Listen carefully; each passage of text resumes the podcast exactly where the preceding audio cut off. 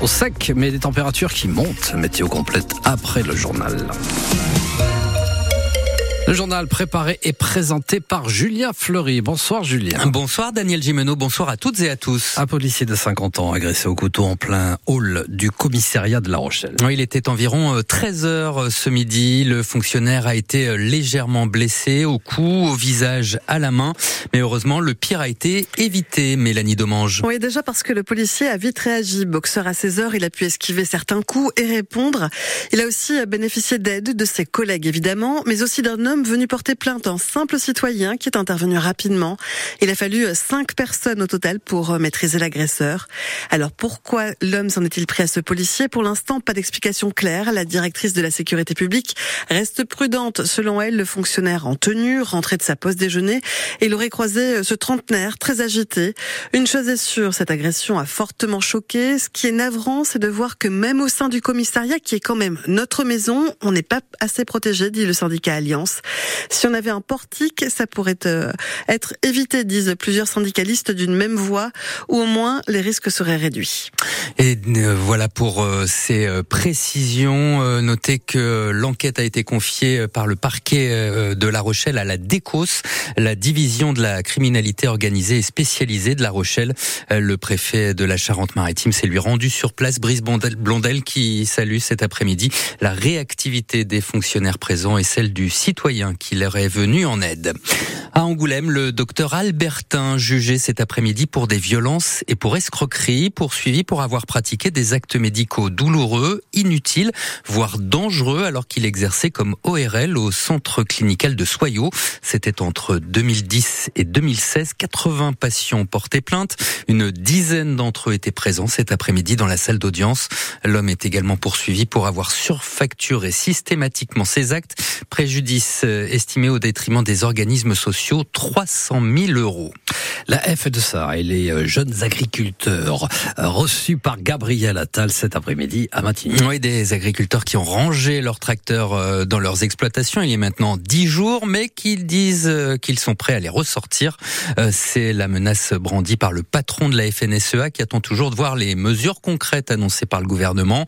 Emmanuel Macron recevra à son tour à partir de demain le monde agricole. En c'est une mesure européenne attendue qui a été adoptée aujourd'hui l'exemption partielle des obligations de Jascher pour cette seule année 2024.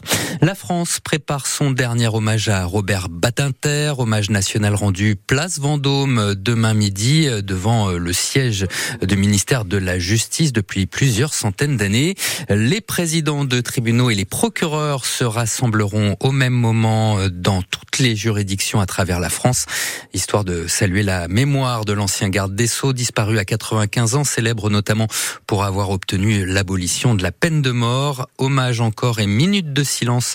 Ce sera demain midi dans la cour de l'hôtel de ville de La Rochelle. Une panne de courant sur l'île d'Aix. Oui, elle a touché aujourd'hui le secteur du Bois-Joli, les maths et Jamblay durant plusieurs heures. La faute à un câble électrique endommagé sur un chantier de la RES, la régie d'eau départementale. Enedis est intervenu en milieu d'après-midi. La situation était euh, rétablie quasiment pour tous les foyers, à l'exception de huit logements qui seront encore euh, sans courant jusqu'à demain soir selon la mairie. Si Enedis n'arrive pas d'ici là à leur proposer un raccordement de fortune via un groupe électrogène. Ça va mieux sur le front des crues. En Charente-Maritime, seules trois départementales sont encore coupées ce soir par les eaux.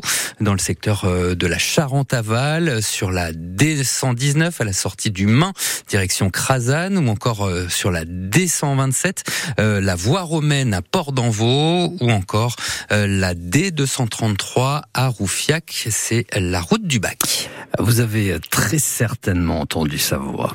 C'était la voix française de Sylvester Stallone, entre autres. Entre autres. Alain Dorval est mort euh, la nuit dernière à l'âge de 77 ans, comédien et dramaturge. Il était par ailleurs, euh, et ça n'a rien à voir, le père de la ministre déléguée à l'égalité femmes-hommes, Aurore Berger. Voix française également pour l'acteur Nick Nolte. Alain Dorval a également participé à de nombreux films d'animation. Il a aussi chanté avec euh, Aldebert sur l'un de ses albums pour enfants mais c'est bien en incarnant Rocky et Rambo qu'il s'est imposé dans le cœur des Français. Petit extrait. Je tous les tuer. Toi aussi, je pourrais te tuer.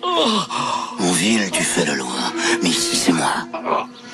Me fais pas chier. Me fais pas je te ferai une guerre comme t'en as jamais vu. Laisse tomber.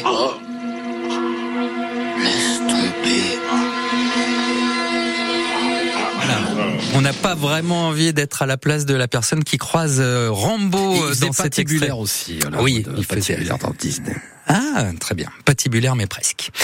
La voix donc euh, de Rambo surtout et de et de Rocky Alain Dorval disparu la nuit dernière à 77 ans. On termine Daniel avec du basket et cette euh, belle affiche euh, ce soir en Pro B, le Stade Rochelet à Boulazac près de Périgueux pour un match décalé de la 20e journée. C'est le leader qui se rend chez le troisième.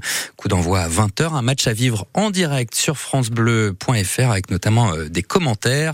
En cas de victoire, le Stade Rochelet pourrait compter trois victoires sur le deuxième au classement Vichy-Clermont.